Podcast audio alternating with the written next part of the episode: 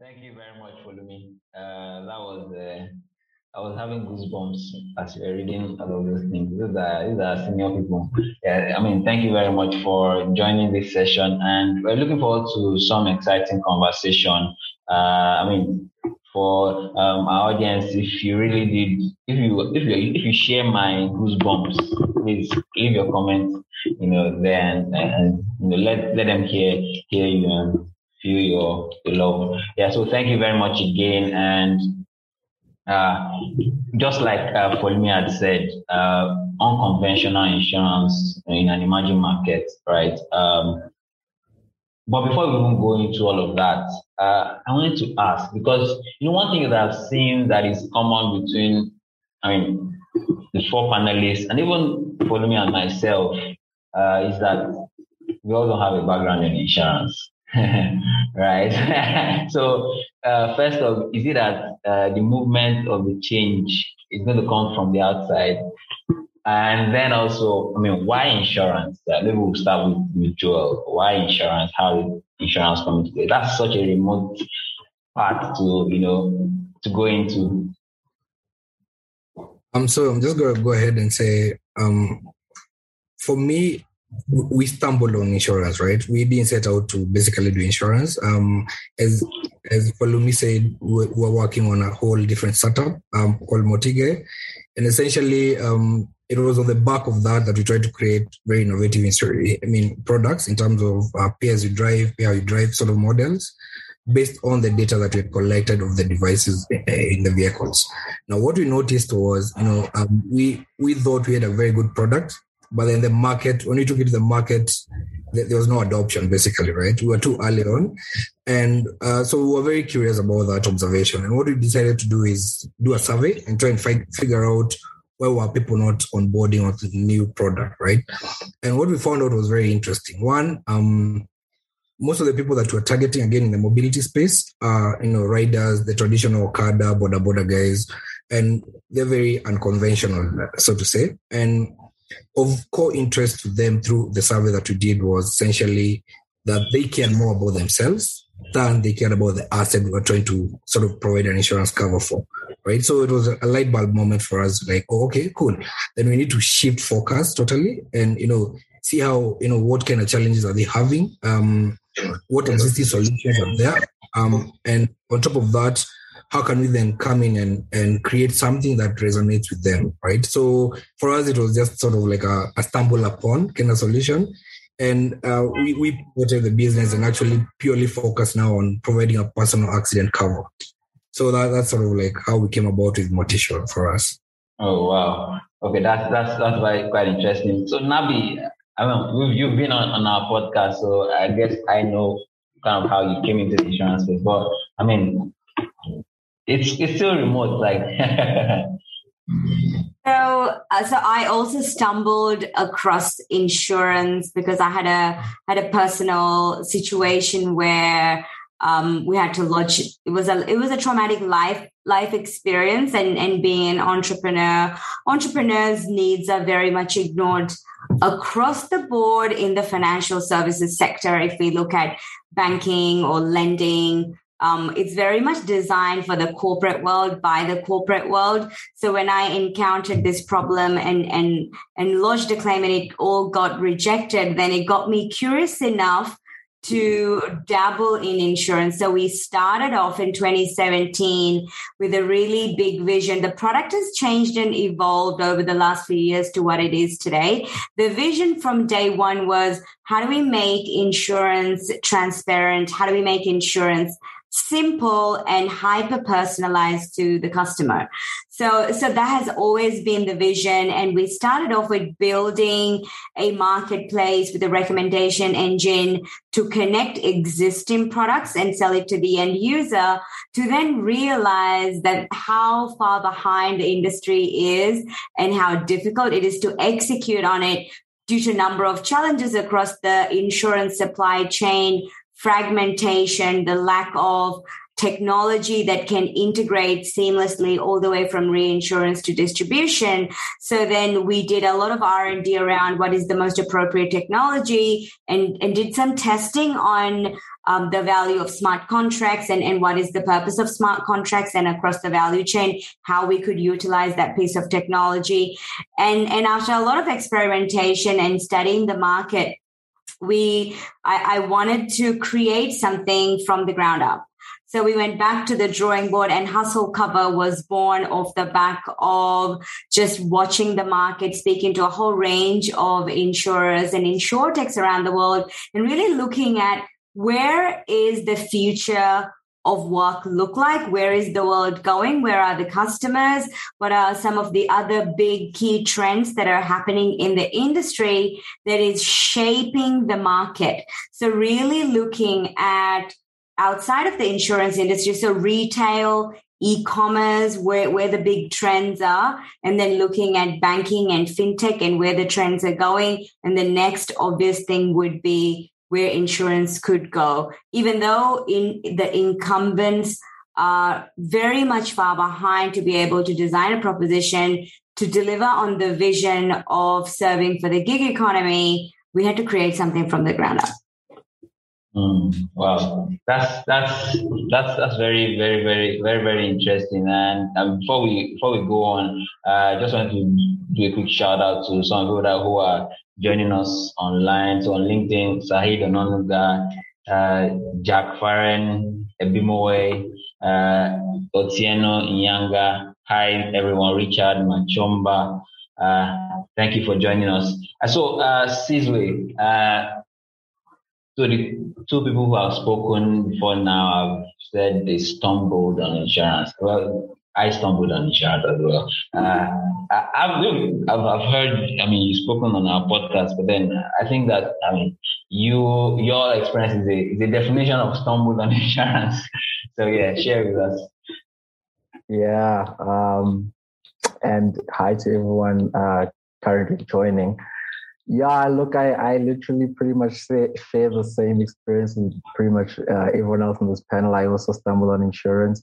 I was completely foreign to the to the whole industry, completely foreign to the financial services as a whole, and that's actually what made me want to join. the fact that I've never actually had any experience in the financial services.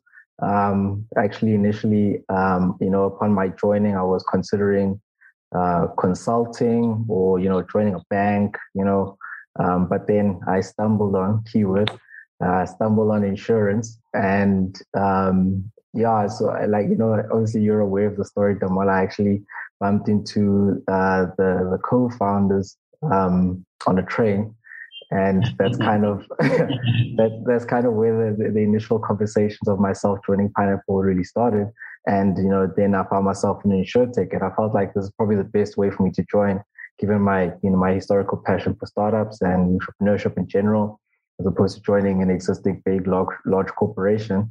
Why not join a small player that's trying to disrupt the industry? Um, and that's, yeah, that, that's really how I got into the insurance game. Wow, that's that's very interesting. I mean, thank we have trains here as well. So I think I'm going to jump on the next train to meet my.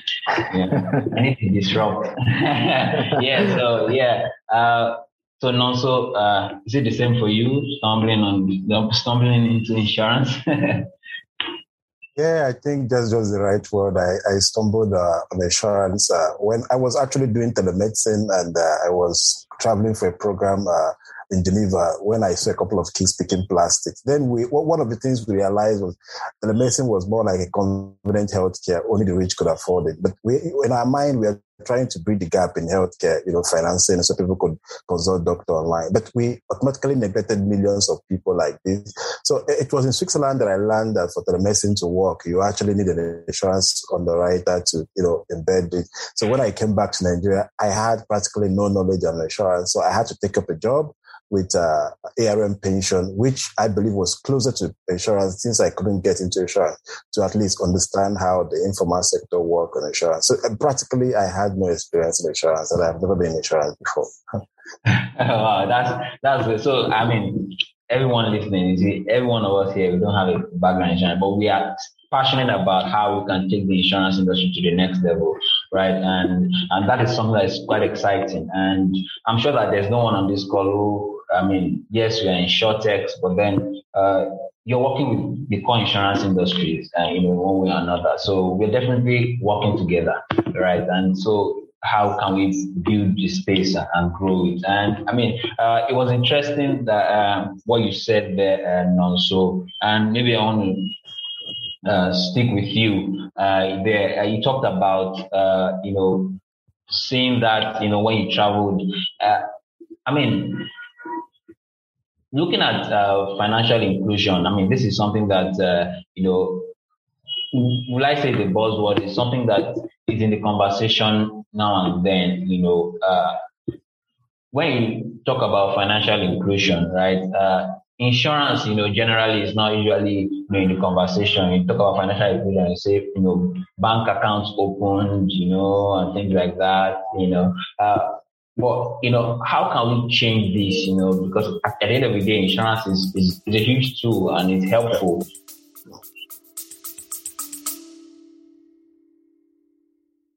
Hi, everyone. Uh, my name is Adebowale Banjo. I'm co-founder, CEO at mycover.ai, and we're building Africa's digital insurance infrastructure. For the latest news on insurance technology in Africa, keep listening to InsurTech Business Series and stay updated.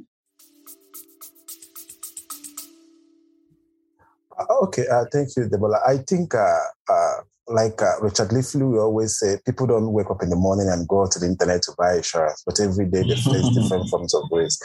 So yeah. I think uh, we have this idea around uh, financial inclusion to be more financial products like uh, credit, uh, you know, payment and savings, and people pay less attention on insurance and pension, which practically most of these services rest on this thing. Because when you look at it, there's a close relationship between insurance and economic development, particularly when you're trying to target low income people segments in, in, in, any country or, or economy.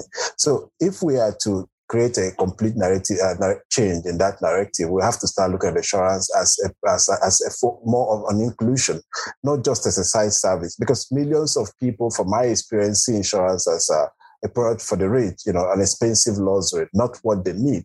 But you realize that 85% of people are likely to go back into poverty if they don't have insurance, if there's no aid to prevent them in, case of risk.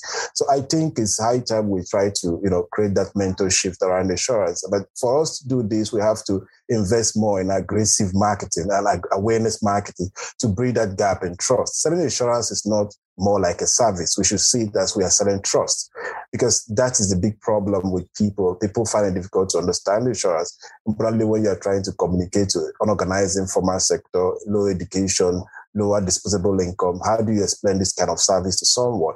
You need to create a solution that is tailored to his need so he could understand that I am likely to move into poverty if I don't make this decision.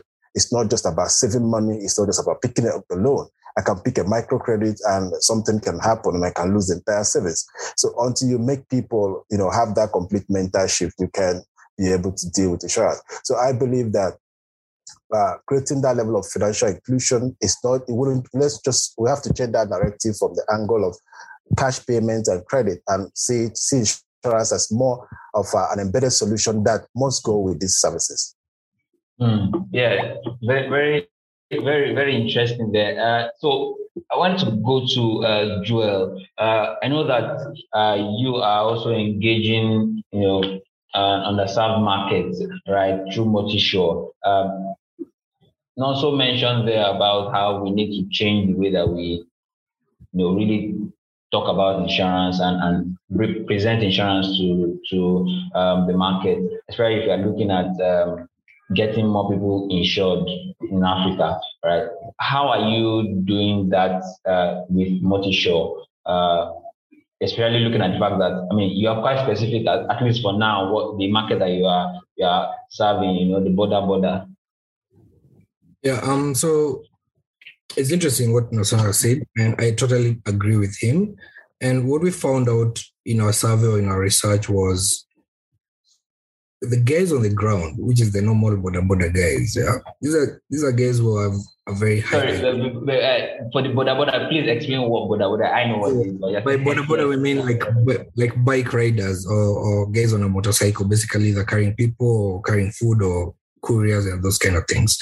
So essentially, for most of them, they're very self-aware. That's the first thing, and most people underestimate, you know, um, you know, the communication itself, right?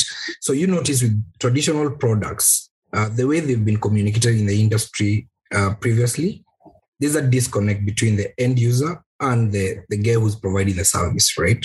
So that kind of creates um, a scenario where the end user thinks of that insurance product as a, a, product that is not meant for them. So when we notice that, and when we talk to quite a number of uh, these boda boda guys or the riders, we we we basically figured two things. One, there will have to be a, a lot of education in terms of you know um, how you communicate the product. That's the first thing. Two, we we looked at different ways of uh, basically solving this, and the way we we decided to go with is by embedding the insurance in already existing form points of sale, right? So think of uh, a, a petrol station or just a fuel station, right? The guy has to use fuel every single day, right? For us, that becomes a distribution point. So what we do is that you know we go sit down with these guys and get our insurance product embedded on the cost of the fuel, right? So essentially, the guy will cumulative every day. He'll come and buy the you know the fuel, but then part of that cost of the fuel will go to him getting a daily cover that is specific for accidents, right? So for us, the, the, the play we've chosen to go with is the embedded way. And the, the reason for that is within mobility, um, you're target we're targeting millions of people, right? So you want to make it as frictionless as possible. You don't want to have to over communicate the solution. So what you do is you get the partner to onboard and then distribute on your behalf. So that in that way, you basically hit you know 10 million users within a very short span of time, and that kind of cascades down to the guys. Now, over a period of time, you'll slowly bring them on board and show them that, hey, this is something that you can actually do. And the reason as to why we've chosen the micro insurance play is to make it very affordable and very flexible, and only on demand do they get the insurance that they need. So that's sort of like our approach. Um, the embedded play and in points of sale. So we don't, we are not reinventing any wheel here. We're just giving them it, you know, already things that they are using on a normal day.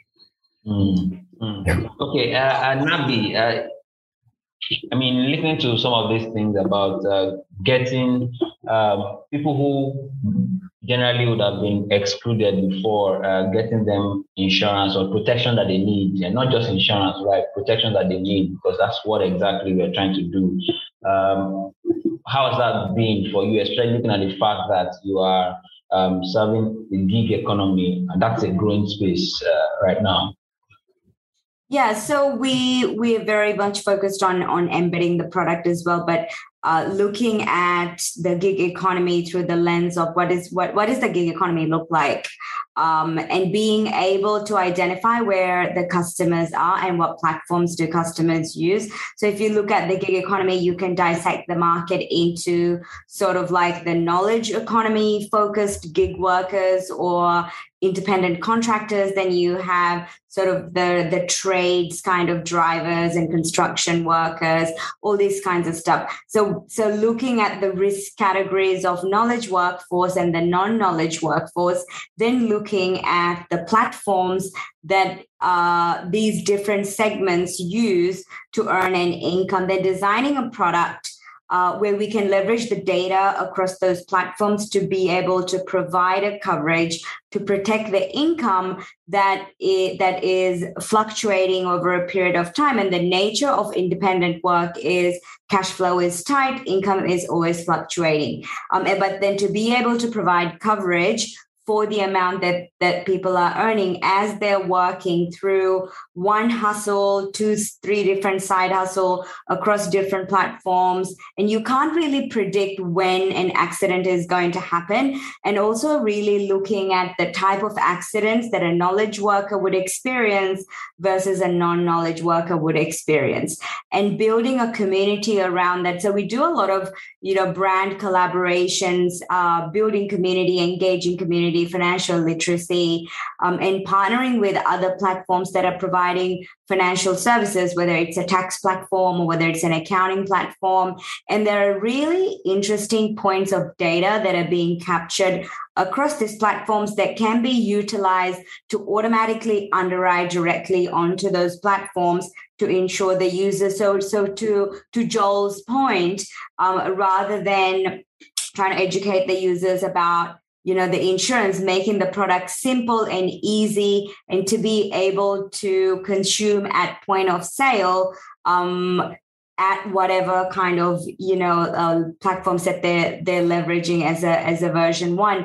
And as we grow and scale we would like to see the solution to be um, available across markets and across jurisdictions because if you look at for example a platform like fiverr um, which is a global platform but to be able to deploy a product that can cover everybody that uses the platform requires a whole range of compliance and governance and capacity um, organization across those markets which is a very complex um, thing to endeavor but that would be the holy grail in the future to have a product and with an API that could plug into these platforms that could provide global coverage. But currently, we have to go market after market, finding capacity and then rolling it out. Um, but that is that is the the most frictionless, seamless way to protect the creator economy or the passion economy or the gig economy. Uh, that's that's that's interesting. And uh, so Sizwe, right? Um, all of these conversations that we've had so far, right, is it's been about doing it differently, right? But then this different thing is being enabled by technology, really. Uh, you can't achieve all of this scale with what we currently are doing or what we have been doing before, at least pre-pandemic, right? Uh, from a technology point of view, I mean, how how how how do we approach this? Uh, what has to change for us as insurance and even insurtech? So, in terms of, I, I guess, just to answer that question of accessibility and how I guess technology plays a role in that, I think, um, and that was also the one thing that I know we spoke about in the podcast the one thing technology definitely enables is access. And I know if you look at, I know I think there was um, Nonso who was mentioning earlier that insurance is still seen as this like this thing for you know the wealthier people to to to make to you know to purchase. And i guess that makes sense in the numbers as well. I think if you look at insurance penetration across africa it's generally quite low except for south africa where it's extremely you know high.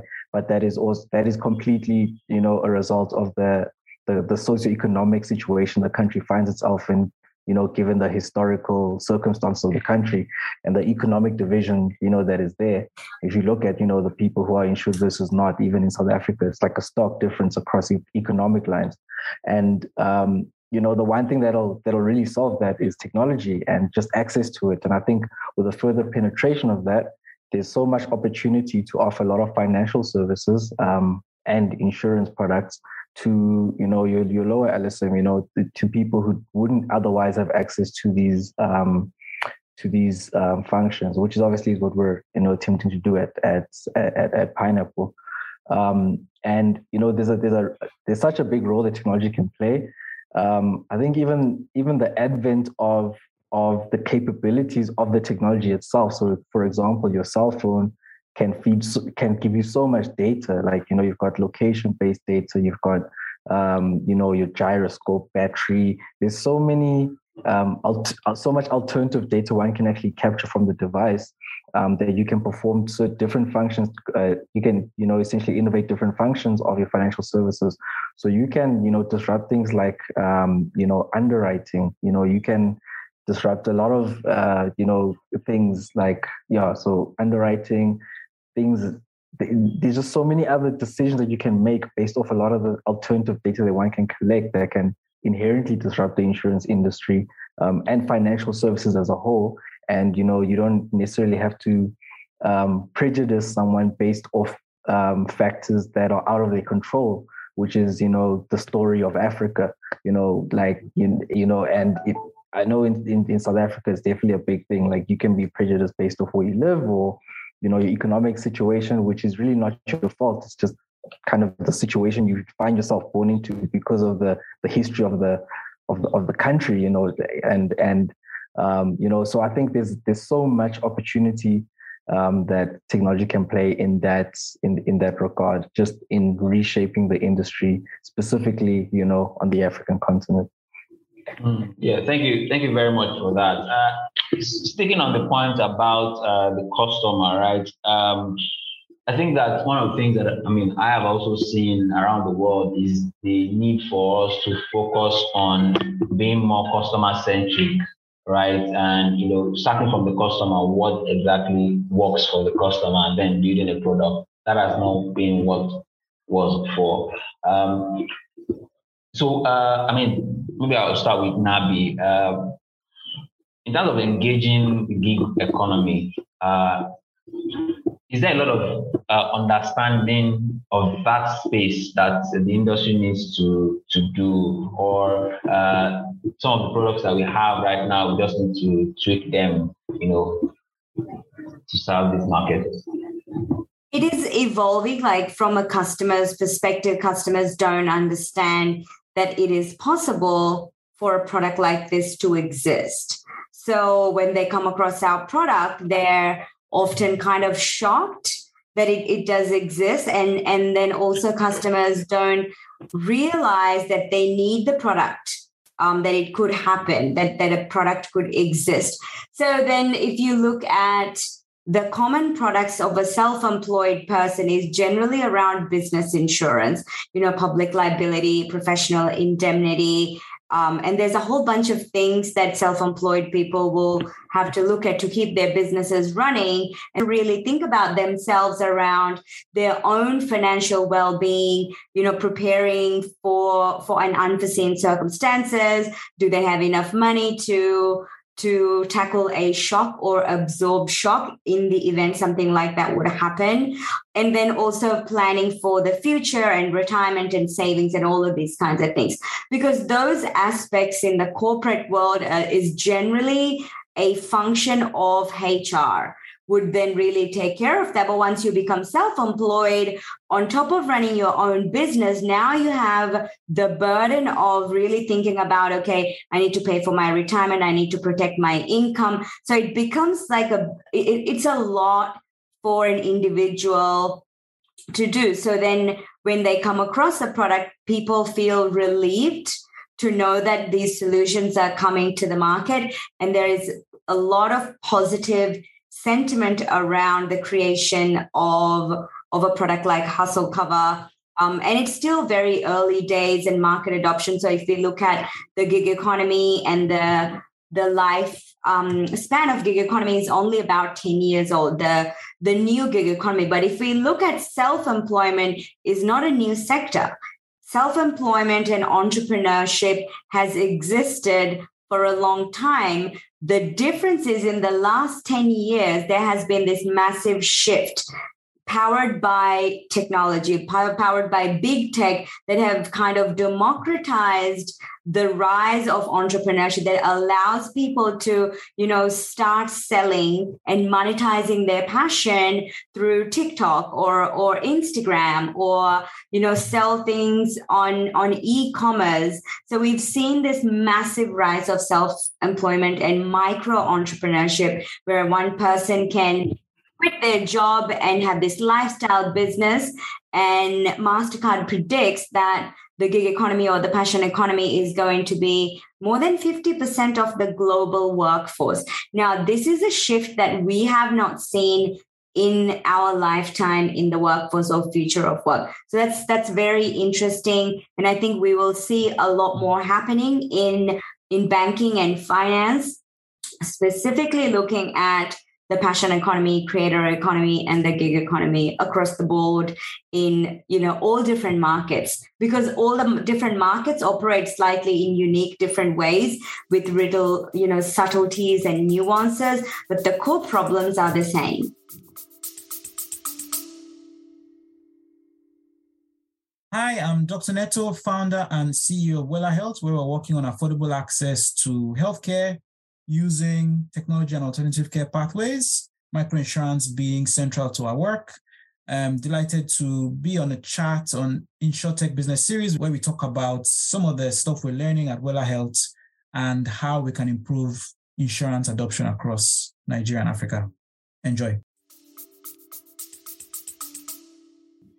Yeah, true, true. Uh, that's that's a huge uh, number there from that you said from from uh, Mastercard. Uh, so, uh, Joel, uh,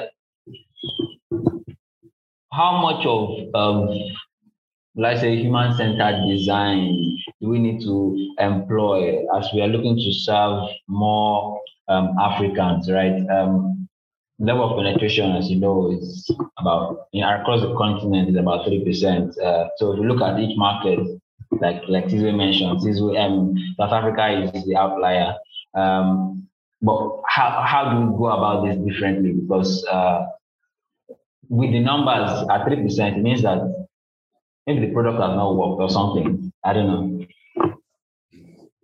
I mean, like, look, um, this is a tough one, right? And clearly, uh, no one has figured it out yet, right? So, um, but from where we sit, right, um, we have a couple of opinions, right? Um, first, traditional products have to change. That's the first thing. Two, the whole approach to risk from where we stand has to change, like how we look at risk, you know, how you underwrite risk and all that. Um, from policies and regulations as well, right?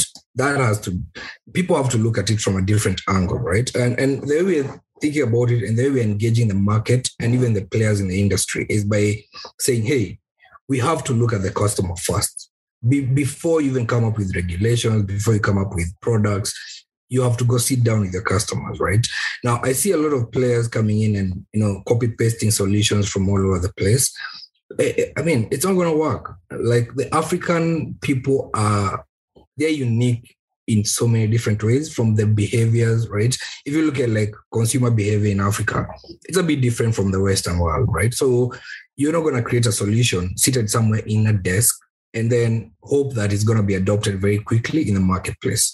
So I, we have to go back to the people that we want to sell the insurance to you know like look at what are their pain points right? Like look at the pain you know the, the pain relievers and all those you know value proposition angles or the canvas if you have to call it that and and say how can we really like truly look at solving your problem right? Like that's how i look at it. And we're saying that we, we might not be the best people to advise on this but then from where we are sitting and from the traction you're getting in the market based on how we're approaching it it's something is working when you when you reverse engineer the solution, right?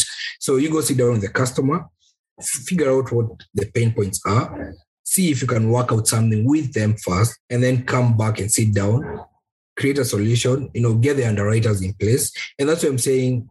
Like it's gonna be a very interesting couple of years because what you're what you're finding is that traditional insurance companies are not very interested in very innovative products, right? Uh, we, we we struggle to get you know local guys to basically underwrite some of the things that you're playing around with. So what you're gonna find is that insurtechs are quickly gonna jump, you know, jump a hoop and go work directly with re- reinsurance companies, right? And that if, if you combine the micro insurance approach to tech, with technology and a, and a human centered design where you're starting with the customer first I believe that the kind of numbers we'll be looking at in another couple of years is unlike anything seen before in any other continent. And that's where we're coming from. And that's how we're approaching this whole solution. Mm, okay. Yeah. Thank you. Thank you very much for that. And I mean, uh, when you look when, when you're looking at um, you know inclusion uh, in the African continent, I think that Kenya uh, has done a lot of work, especially when you talk about M-Pesa and how that has really helped uh, to get more people uh, to in, into the, financial bracket and things like that. So, uh, so for Nonso, still looking at um, putting the customer first. I know that so for Soso Care uh, you are helping people to, I mean, yeah, literally buying um, health insurance with uh, recyclables. Uh, that is a that's an interesting combination, and uh, it's different, and it's not something that um, is in the market, right? So how how did you know how is that conversation going, especially looking at the fact that uh, you are not going to underwrite it yourself. You have to engage insurance companies, and I mean, the existing products uh, demand that you pay a premium, a physical premium, other than recyclables. Well, I think uh, when you try to serve different markets, you try to understand their individual needs. Uh, when you try to serve a market like Africa, where poverty is widespread and uh, lots of people earn less than $100 a month in terms of uh, income, and disposable income is very small, you have to look at not just designing the product, but how can you look at affordability? Can people be able to pay for this? Uh, because, uh, like, I said earlier, to millions of people who even go to bed without meal, this is like a luxury. You know, they don't really need it. They just want to have this basic need of food and shelter. But you could come up and say, okay, this product, you basically need this because you're, you're likely to further move into poverty if you don't have this. But I'm not going to charge you money for this. I'm going to give you an alternative to pay for this instead of paying for with cash. Now, for example, we are having a conversation with about 16 to 18,000 farmers these people have products and their products are likely to perish because of post-harvest loss. Uh, so because of post-harvest loss, the agricultural products are likely to perish. So what you need to do is to find an off-taker for agricultural products so they don't, they don't have to pay cash, but they can use their products. So by this way, you create alternative ways of allowing people to, to pay for insurance services without having to pay cash. You create uh, by taking off their products from them, either with like, for example, with us, we do with recyclables, where you give us recyclables, we sell this we sell these recyclables and we convert the proceeds uh, into headphones to enable people uh, also have the same value that someone at the middle class will have. So it's just about understanding people and their individual needs and trying to tailor it to their needs.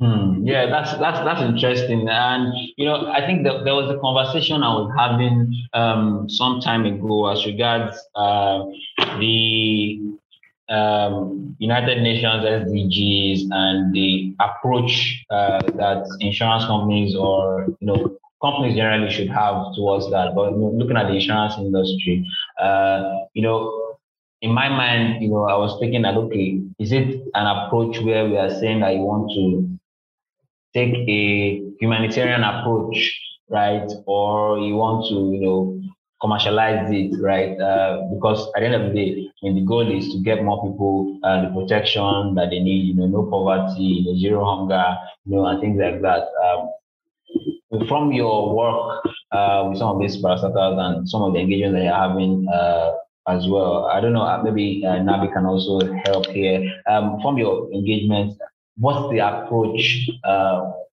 in, in doing this?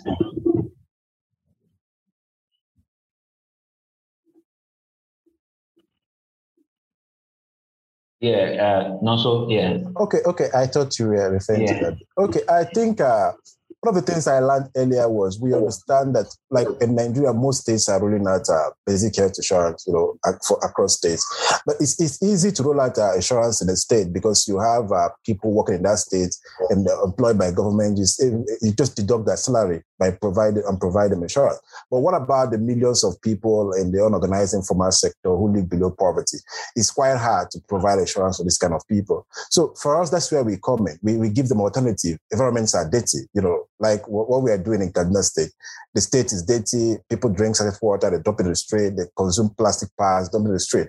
We could take up these things from you and we could set up collection bins across states and we could collect plastics and we could sell this plastic and use the proceeds to finance insurance for people. Because when these plastic block waterways, they turn to breeding ground for mosquitoes, which again uh, causes malaria. So this way, it doesn't bring economic costs on the on the state. environment is promoted and uh, health inclusion is guaranteed. So it costs nothing, and you see sustainability around it you know, you try to finance something using uh, something that is absolutely not there. So this way, I think it's just about understanding a need and trying to capitalize on that. You know, helping people find alternative ways of uh, financing it instead of putting the financial, a strong financial burden on them. Mm, yeah. So I mean, Nabi is is I mean, is the SDG something that we really need to be putting, um, I mean, in our minds when we are even creating these new products for, for these new markets? I think, you know, the Australian market is is quite interesting for the product. So we looked at Australian market versus versus even the US market for a product like um, health insurance.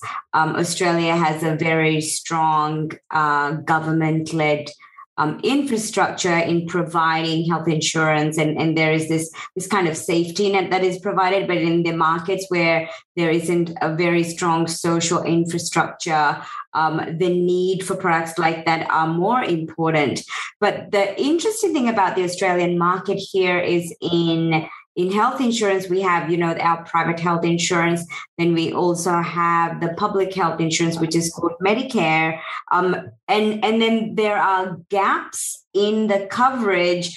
Neither the public or the private sector covers. So we're we're seeing in the market the gaps around for example very specific women's health insurance is not covered or is not affordable for people that actually need it. For example, um, and then very specific, you know, mental health insurance. So we're we're seeing this new micro segments that are exposed, which are incredibly valuable. And another way to to think about that is the health insurance even for a developed nation like australia is very much built on the on the philosophy of of uh, cure rather than prevention, rather than a holistic well-being, and investing into making sure that you you're living a sustainable, healthy lifestyle. Um, and rather than you know, let's pay for things when things go wrong.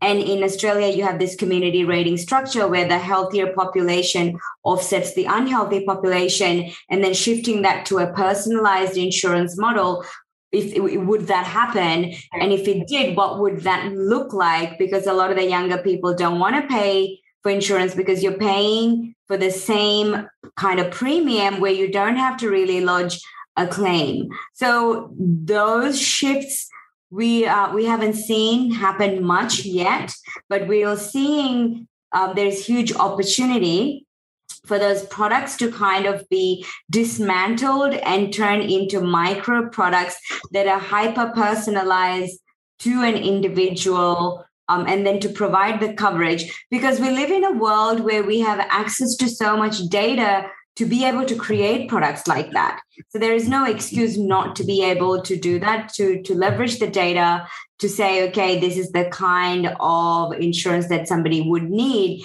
And rather than punishing people for disclosing their lifestyle to incentivize people to engage in uh, in behaviors that is going to increase the longevity because we mm-hmm. know that the life expectancy of our generation and future is going to go you know up to 100 years or more. And if we're designing a product for a lifespan of 100 years we cannot use a model that has been designed for 30 years or 60 years of life expectancy. And that's where kind of the product design sits right now. And that needs a a big shift. And i believe in different markets you know the problems are are different uh, when we look at it but the the life expectancy or the health and well-being are kind of changing a lot. People are taking um, personal responsibility in living a healthier um, more balanced kind of lifestyle and therefore the insurance product design needs to change to suit that. Mm, yeah that's that's that's quite interesting. And i mean I like that point that you made, and I'm going to speak with uh, Sizwe. Uh, when you look at, you know, the approach moving from, you know, uh, you know, rea- being reactive to being preventive, right? Uh, you know, what comes, the one that comes to mind is uh, um, vitality, right? And what they are doing and how, uh, you know, people are willingly, happily going to, you know, release all of this data. And basically they're creating a product around helping people to be, you know, live better lives, and which in turn, I mean, less claims, and then they are creating loyalty as well uh, for for the customers, right? Uh, it's it's quite interesting what what uh, that is being done, and and at the center of all of this uh, is having a mobile mindset, right? Uh, some of these things not being you know static, but being able to be nimble and simple, and you know maybe through uh, an app or through you know a, you know device, maybe a watch, you know, and things like that. Uh, you know, is a mobile centric uh, way of designing products or engaging customers something that we need to you know put in front as well as we you know look to serve new markets.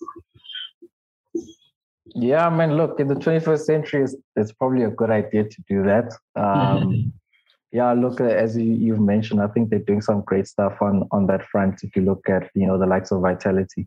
Um, there's there's a really there's there is so much um, obviously as mentioned earlier there's so much that one can do by taking advantage of the technology that we have disposable to us. Um, yeah like you have programs like that not just making use of your phone but even like you know your watch that also has some health properties as well can tell your your heart rate etc using all those factors to essentially create um, other products which can be essentially like supplement your your cover or anything along those lines. Um, I think, yeah, I think with the, the obviously the, the advent of technology and the, the, the further penetration of it, there's so much opportunity that one can actually start doing there. And I think a lot of um, um, you know, a lot of uh, companies actually realizing that, and they're starting to put out a lot of products that you know kind of center around that. Um, as you say, I think one thing that shouldn't be forgotten that while developing all these products is never ever forget you know to actually think about the users problems. Um, you know and just focus on you know any of the pain points that the users may have um, in terms of them consuming your products and them um, you know yeah just essentially being covered uh, you know via any of the products that you know the, these companies have offered. And you know just to kind of keep that in mind when developing those type of products because that can definitely be easily forgotten um, you know um, so i think uh, that's that that should definitely be you know kind of front in mind and you know making use of the the technology that that is available to us. Um, being mobile centric i guess you know i think mobile is what dominates right now you know i think you know, a few years, well, not even a few years ago, couple of years ago, that wouldn't have been the case, but right now that is definitely the case.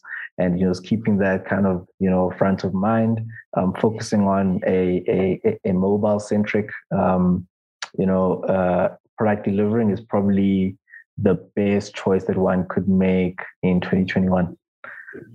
Yeah, um, quite interesting what you said, and thank you for that. Uh, so, in terms of engaging with insurers, right? Uh, because I mean, well, at this point, um, no one here is an insurer itself, right? Uh, so, in terms of engaging insurers who, um, you know, underwrite this risk. Uh, so, I'll start with uh, from the pineapple point of view. Um, what has been the experience and what do you think that needs to change uh, in terms of how uh, they are seeing insurtech? So, from an insurtech point of view, I guess, um, yeah, look, from an insurtech point of view, you know, like we, we like most other insurtechs are partnered with your your bigger, more established companies um, who who I who yeah we essentially you know kind of rolling our products along with them. Um, I think what a lot of the the the, the position your you know your your your bigger companies generally find themselves in is that they are actually operating a business which they've been running for many years. You know, some much longer than others, but it's a proven formula. You know, and from their point of view, they wouldn't want to change what's what what is already working. And I think I mean, you can't blame them. I'm speaking from a business point of view. Why would you want to change something that's already working so well to the point where, you know, they're this large corporation? And I think that's what makes it harder to innovate and uh, perhaps maybe a bit more, uh, maybe you might find a little bit more reluctancy to, um, to kind of adapt with what is coming. But I think that's obviously where a lot of these companies will then choose to partner with your, you know, your newcomers, you know, the likes of your pineapples and, you know, kind of collaborate with them to kind of, you know, move with the times and kind of see where the market is going, but at the same time still being able to maintain the existing business that they have um, that's working. Obviously, we don't know for how long it'll work, but I mean, right now it's still working. Um, and I think, uh, I, you know, just looking at, I think that's kind of a, the strategy a lot of them um, are kind of taking. If not partnering up with the insurtech, perhaps maybe they'll um, try and establish some sort of, uh, you know, new product or new offering which is more mobile centric and more focused on your you know how you know like just how things are you know today in 2021 and kind of trying to innovate from there. But it gets very difficult to kind of focus on that. If this book that you have over here is bringing you you know this much revenue and you've got this big giant thing giving you all this revenue you're probably not going to put as much focus in this one than over here. And that's what makes it quite difficult for the corporates obviously to to kind of move and be nimble in that regard with with with the new um, uh, market that we find ourselves in. But I guess that's where us insurtechs kind of come into play, and that's where a lot of those mm-hmm. partnerships happen. So that's really been our experience, and I think that um, this really works well. Um, and I think we'll be seeing a lot more of it, you know, in in in the future um, okay. of the of the insurance industry. Mm, yeah. Uh, so uh, for Joel, uh, what has been your experience uh, in terms of engaging the um, insurers who you definitely are working with? Is it same or I mean, what do you think we can change? I have to be careful of what I say because I them here. But what I'm gonna say is like, uh, like you know, data is you know like data is it's kind of king when it comes to decision making on some of these things. And what you're saying, like if you look at even the European markets, look at the US markets in terms of insurance, there's a huge shift of you know insure insure tech companies, you know, quickly disrupting a, a segment that was predominantly traditional. And the way they've been, some of them have been able to work out that is by you know skipping that step, as I said earlier, of the insurer right? Like the insurance itself, and jump into the guys who actually underwrite the actual risk, right? That's the reinsurance companies, right? So I'll give an example. If you're doing medical, you can choose not to go through company A and go to Swiss Re or Munich Re or whoever directly, right? And what you're noticing is that the reinsurance guys have seen where the future is going, right? And they've started like, you know, collaborating with some of these insurtech companies to push products that cater for what their users are, right? Remember, there's so many dynamics here. You, you have to look at like the age gap, right? Like if you look at traditional insurance companies, right? Anyone over 35 and above kind of like fits into the customer persona of the existing most of the existing products. But then you look at that generational shift that's happening right now with the you know Generation Z or millennials and them coming of age, you know, starting to work, and then realizing like, hey, wait, why am I paying five hundred dollars per year for medical cover and me I never get sick, right? I need something at fifty dollars, you know, at, at the point of need, right? So now insurer will not change their policies, right? Like the, they're kind of like a monster in, in the sense of you know they they they're not very they're not very adaptive to change. But then it's as as, as you said, it's because it's been working, right? You're not gonna fix something that is not broken. So essentially, what's gonna happen is, and that's from my own point of view, is most insurtechs are gonna be very disruptive. Are gonna skip that step. And for the insurance companies that are very, very like you know ahead of the curve when it comes to innovation, they're going to embrace the insurtechs and partner with them and create them as a distribution channel for their product. So that's what I see as a like I, I could be wrong, but then that's what that's what I see is going to happen in the next three four years. And uh-huh. you know, like our own is an example of that, right? Like we had to skip the local guys because they told us it's going to take 18 months to create a product, right? Mm-hmm. I mean, someone needs a product yesterday, right? You're going to wait for 18 months. So you skip to the guy who actually makes that decision and they create a product for you within a month, right? So that kind of that, that it's kind of huge, right? And uh, uh, but then you know it, it, depends with you know different policies, different structures and systems that have been put in place over time. Yeah, you form that decision. Mm, yeah, interesting points that you that you that you uh, mentioned there. Uh, so Nabi, how has that engagement been, especially with insurers? I know you mentioned earlier about you know, what you started with and how the product has changed, but how has your engagement been and what do you think that we can necessarily change? I think in the, the, the Australian market has been slow uh, from the incumbent side in terms of working with insurtechs in creating new products. We're seeing a lot happening this year in the Australian market, which is a really great sign, um, where insurers are partnering with insurtechs across the board in creating new products, whether it's commercial insurance or personal lines and, and other verticals as well. So we're, we're seeing a lot happening in the Australian market, which is a really good sign. Uh, the thing with the industry is designing a product, getting a product up and running. It takes a long time because the insurers work very slowly. Uh, the structures are very different. So that is consistently the number one challenge is finding the right partner the lead time to find the right partner to create a insurance program together could take at least a year so time to market is very long in creating product but once you find the right partner then it becomes a lot easier.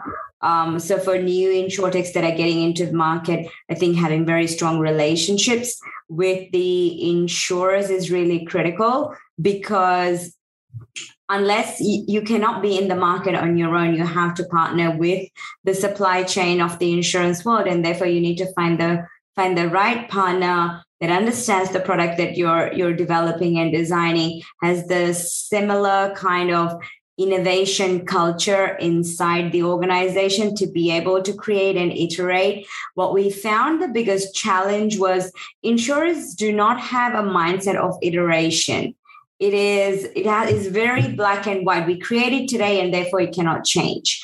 Doesn't have this mindset of test learn improve test learn improve that a product needs to be constantly evolving rather than we create a product today and forget it for the next 200 years. Um, and and that's and and the and, and the culture isn't there and therefore finding smaller more nimble more innovative um, groups are challenging and also having CEOs or the board with the right direction. So, a lot of the major insurers, the innovation agenda is more around let's find better claims technology, let's find better lead generation, let's save some more costs rather than how do we create new products? Um, so it's very much let's optimize bottom line rather than looking at new segments, looking at emerging segments. So there's this massive disconnect between and, and I think to to previous points of Sizwe as well is if you have a book of business that is working really well, why change? Right. So there is this like tension inside the organization, even though they see the need there might be a board's direction that says, you know, okay, innovation for 2021 is maybe we move this part of the business to the cloud or you know maybe we find a better underwriting system so it's like incremental micro improvements to maybe you know move the needle a little bit but for that business that could be millions of dollars in savings right mm-hmm. um, yeah. but it doesn't really move the needle in the market in terms of innovation. So I think it mm. just operates in like two different worlds of what innovation means. So there's this real big disconnect. Um, having said that, there are some very innovative. I think reinsurers are ahead of the curve in terms of working with startups or designing programs or having corporate venture capital arms that not only invest in businesses that that kind of supports existing incumbents, but also create new business and creates emerging products for emerging markets and emerging segments. And mm. um, and and there are lots of you know case studies around the world with all of the reinsurers. We can just you know give lots of examples of how that has happened, but not a lot of the primary insurers um, that we can say it has been you know pushing the agenda, yeah. creating new products.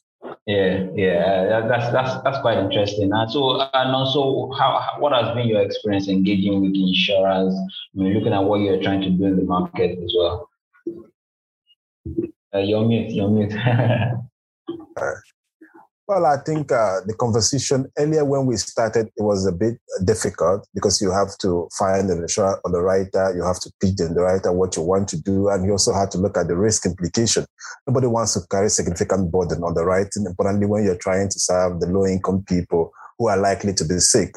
So these are things I I, I think uh, working with underwriters has to do with uh, uh, it's more of shared value because people uh, underwriters are also looking at distributing the policies and they, they want to distribute a policy but at a very low cost. So if you could come up with a solution that could help uh, them to distribute this policy at a very low cost, it's going to be a win sustainable solution that is win-win for you, for the business, and uh, them and the entire ecosystem. But it's just all about coming together and sitting down with the writers, you know, letting them know your pinpoint and them understanding where you're going in the long term.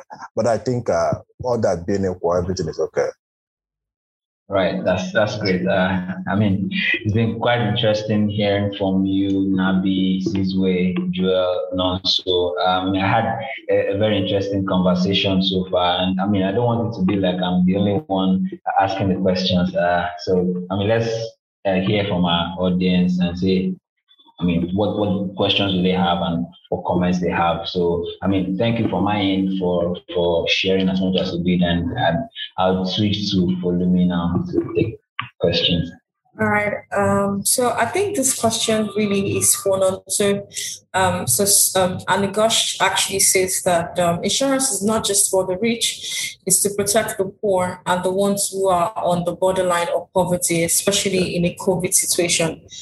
Right. So um, how do you make the poor understand this important point? So, how have you been able to push Soso Care to a lot of people um, that are financially excluded, uh, um, especially in Nigeria or generally Africa, where um, a lot of people don't see the relevance of insurance? Okay, uh, thank you for the question. I think uh, one of the things you have to understand about insurance is that you're not selling a service, you are selling trust you know, this is the period you're asking somebody to pay you for trust. So people are paying for that trust. They want to understand that I'm giving you the little money that I have, you know, in case something happens, you could be able to come in and assist me. So for us, when we started care, the idea was I saw a couple of kids picking plastics, you know, because their parents, because their mom, obviously they had a little boy that was sick and they had to pick those plastics so they could give it to their mom to sell it so that their mom would give it to a person who sells herb in exchange, the person will take the plastics and be able to give their mom some herbs to take care of their sick brother. So I think that's a question of that, that level of trust again, because they're exchanging value, more of barter system. So what what what what what, what we do as Soso Care and to reach more people is to sell that level of trust. Because people don't have money and you want to engage them to have access to health inclusion.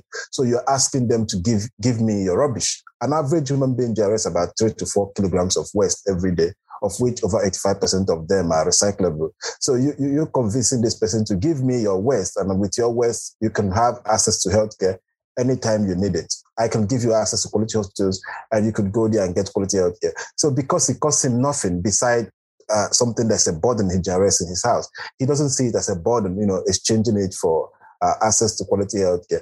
You know, the, the thing has a ripple effect because when someone can use his rubbish to access healthcare, on the long run, he wants to come back. And even though he doesn't have rubbish, he wants to pay with cash because he has the confidence that this model is working and is providing him security. So it's just all about finding uh, alternative ways of engaging people and uh, creating awareness. Importantly, using local community people to let more people know the benefit of uh, health access to quality healthcare.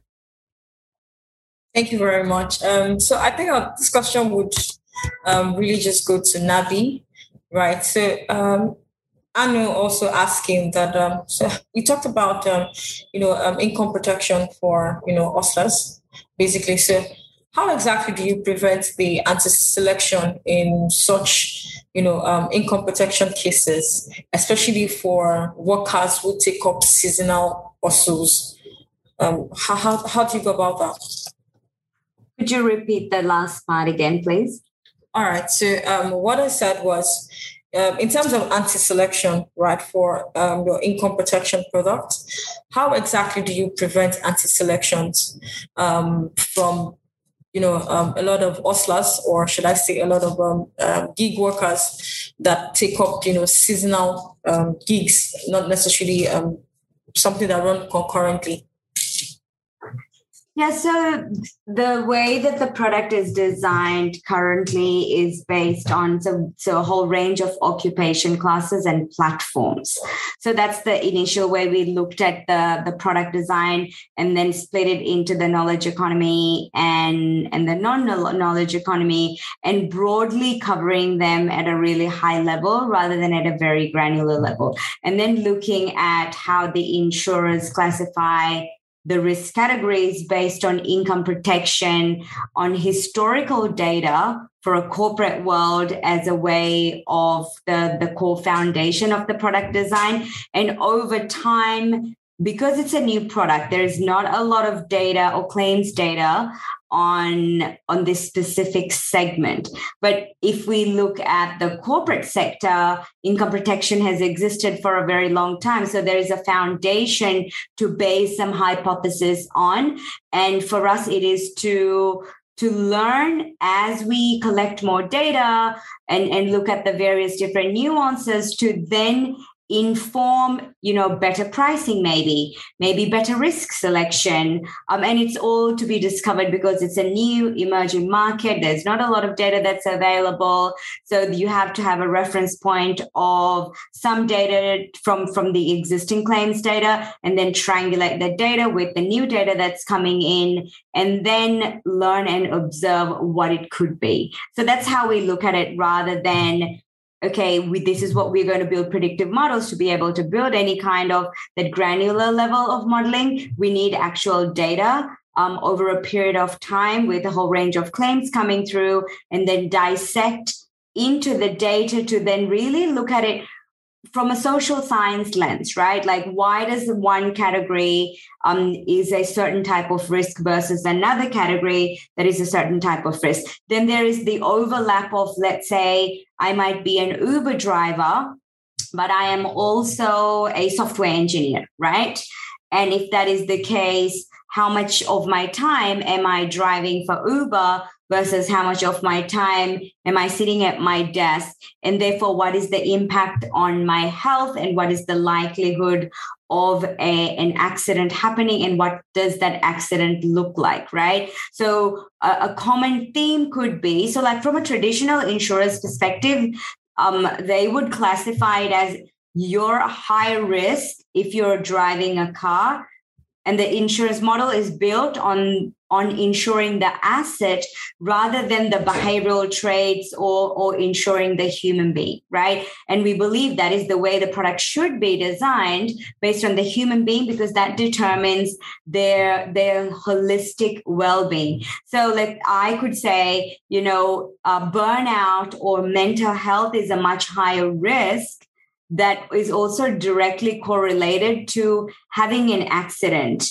um, and and getting that deeper understanding. So we use a framework of you know some sociological frameworks and and, and psychological frameworks and personality construct theoretical frameworks that underpins the way we think about the product the way we think about the user and what are the life events that they're involved in that could provide a whole kind of risk lens of that person. But these are all evolving and and it's still very new. So super exciting to see how these frameworks would provide the results of hey does it provide more accurate pricing? Um, can we shift the needle on the number of claims or the type of claims and and provide the right coverage for the right person um, and design profitable products at the same time well, thank you very much. I mean, I, I, that's obviously answers majority of the question, and I, I think that um, it's it's really important, like you said, to look at you know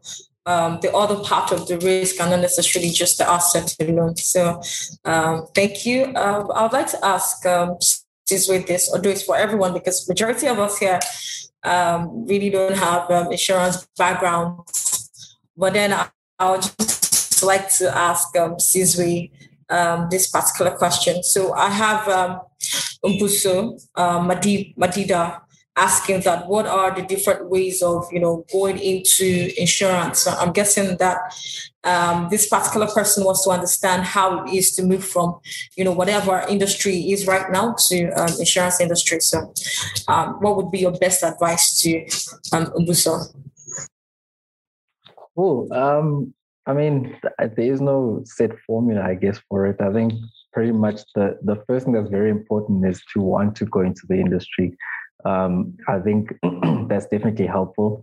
You don't want to find yourself going there under the you know, with the mindset of actually not wanting to actually be there. It's just like a second thought or something. I think it's very important to actually want to go into the industry, to have a sense of curiosity about it, um, to find out kind of more about it. Um, I know that's how I ended up in it. Um, for me, it was the financial services in general.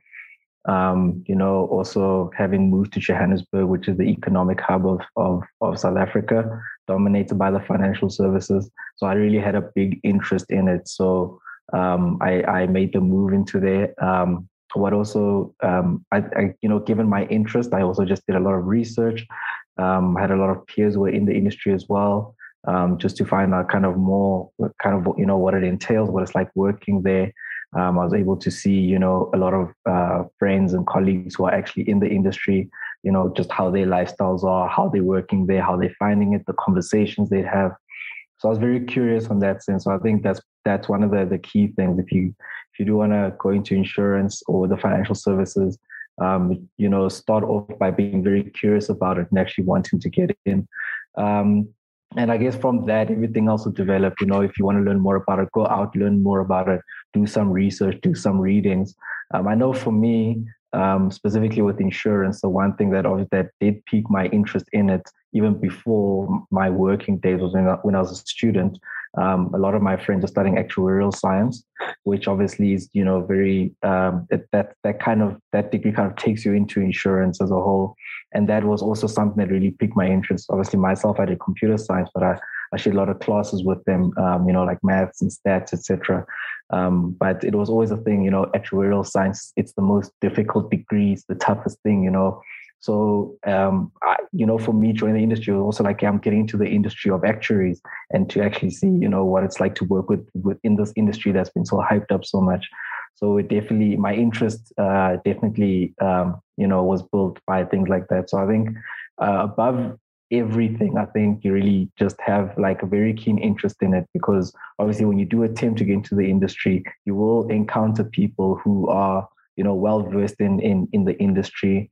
The conversations you'll have, the questions you'll get through your general experiences, job applications, meetings, etc., will really revolve around that. So I think having a keen interest in the industry is very important, even if you're outside, just to wonder how it is inside and just to find out, um, you know, how things are there. So yeah, I think that's that's pretty much really what I'd say. Just have a really strong interest uh, for it, and yeah, I think the rest should just sort itself out naturally absolutely important. Like that's that's actually one of the key ways to um, penetrate the insurance industry. It has to start from interest, basically. Thank you very much. So um, before I let everyone go, um, this is one last question, but um, I'd have everyone answer this question the best way they can.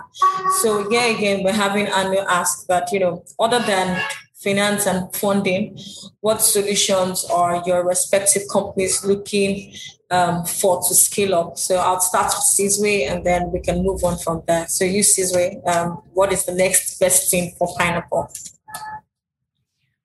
Hey, we're trying to become a unicorn, man.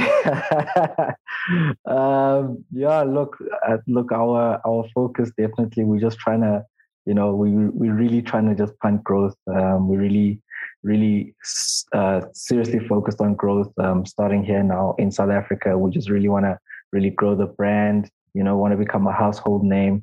We really want to usher in that new era of insurance, um, you know, on the continent. So we really, really focus on just, you know, content growth at the moment. We, that's just our main focus. We just really want to grow um, and just, you know, dedicate ourselves to just serving, you know, the, the, the, you know, South Africa and, you know, hopefully in future expand throughout the continent and, and, and, and service uh, Africa as well. Um, but yeah, uh, that's, that's really where our focus is right now. We just want to become that, that household name. We really want to, um, you know, serve and dedicate ourselves to our users, always putting the customer first and just really strive to just, you know, get, just deliver like awesome products. And there's a lot of things in the pipeline. Won't speak about them now, but uh, sure you'll you'll hear or see about them in the near future. So yeah. Thank you very much, Sizwe. Now to Nabi. Um, what's the next best thing for cover here? I think, you know, becoming the world's number one brand for the gig economy for hustle and for, for that brand to be recognized as the go-to brand um, for entrepreneurs all around the world um, and achieving that goal. And next year to launch our product in the us market which is something that we're we've been preparing for for a while. And then for it to be available across the globe um, because that is the nature of self-employment you know global nomads traveling all around the world and working from anywhere in the world to have that protection and coverage and your insurance can move around with you regardless of where you are is is what we really want to accomplish. Um, and and then to have the strong brand value um, you know, the same level as, you know, like a Stripe or a Slack or or these big brands that have, you know, built something and, and known for what they do and then do that better than anybody else. Thank you very much, Nabi. Um, good luck with that. Um, all right, so I'll move on to um, Joel. So, Joel, what's the next best thing for Motisure? Um, of course, now you're in BIMA, um, the second accelerator program. But what's what's the next thing that you're looking to achieve with Motisure? I think for us is um, strengthening partnerships um, across insure, fellow insurtech companies and working with. I I I, I want to even thank um, one of the best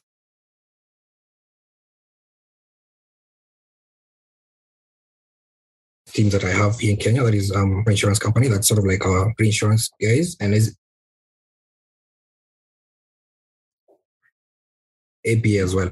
So for me, it's mostly partnerships to scale the business and to cover as many Kenyans,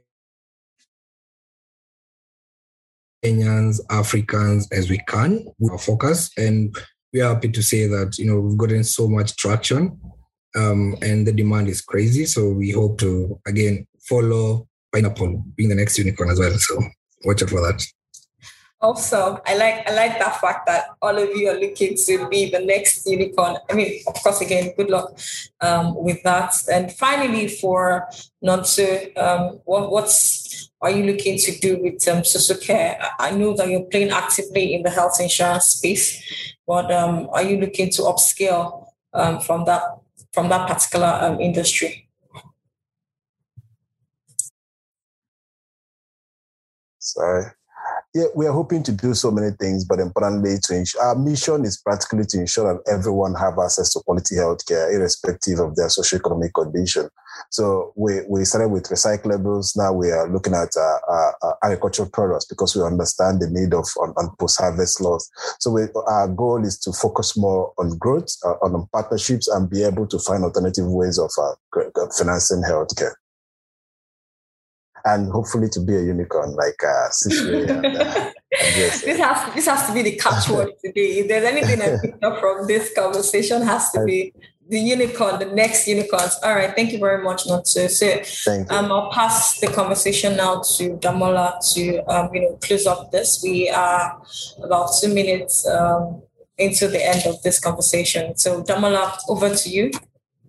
Yeah, thank you, thank you, thank you very much. Uh, it's been a it's been an interesting conversation so far, and uh, we definitely want to say thank you to everyone who has uh, joined. Firstly, uh, the audience, uh, a lot of comments, a lot of questions, and I want to say to our panelists, maybe afterwards, maybe you can just jump in there and maybe uh, you know share your thoughts and comment, answer some of those questions if you can. Uh, there are a lot of some comments. Uh, there's this comment from um, Emeka uh, uh, and he says that Joe Joel makes a good point. I think your point as regards going directly to um, reinsurer uh, makes a good point. However, in my opinion, it's likely to be the broker segment of the market that would face a bigger challenge in this equation as opposed to cutting out insurers entirely.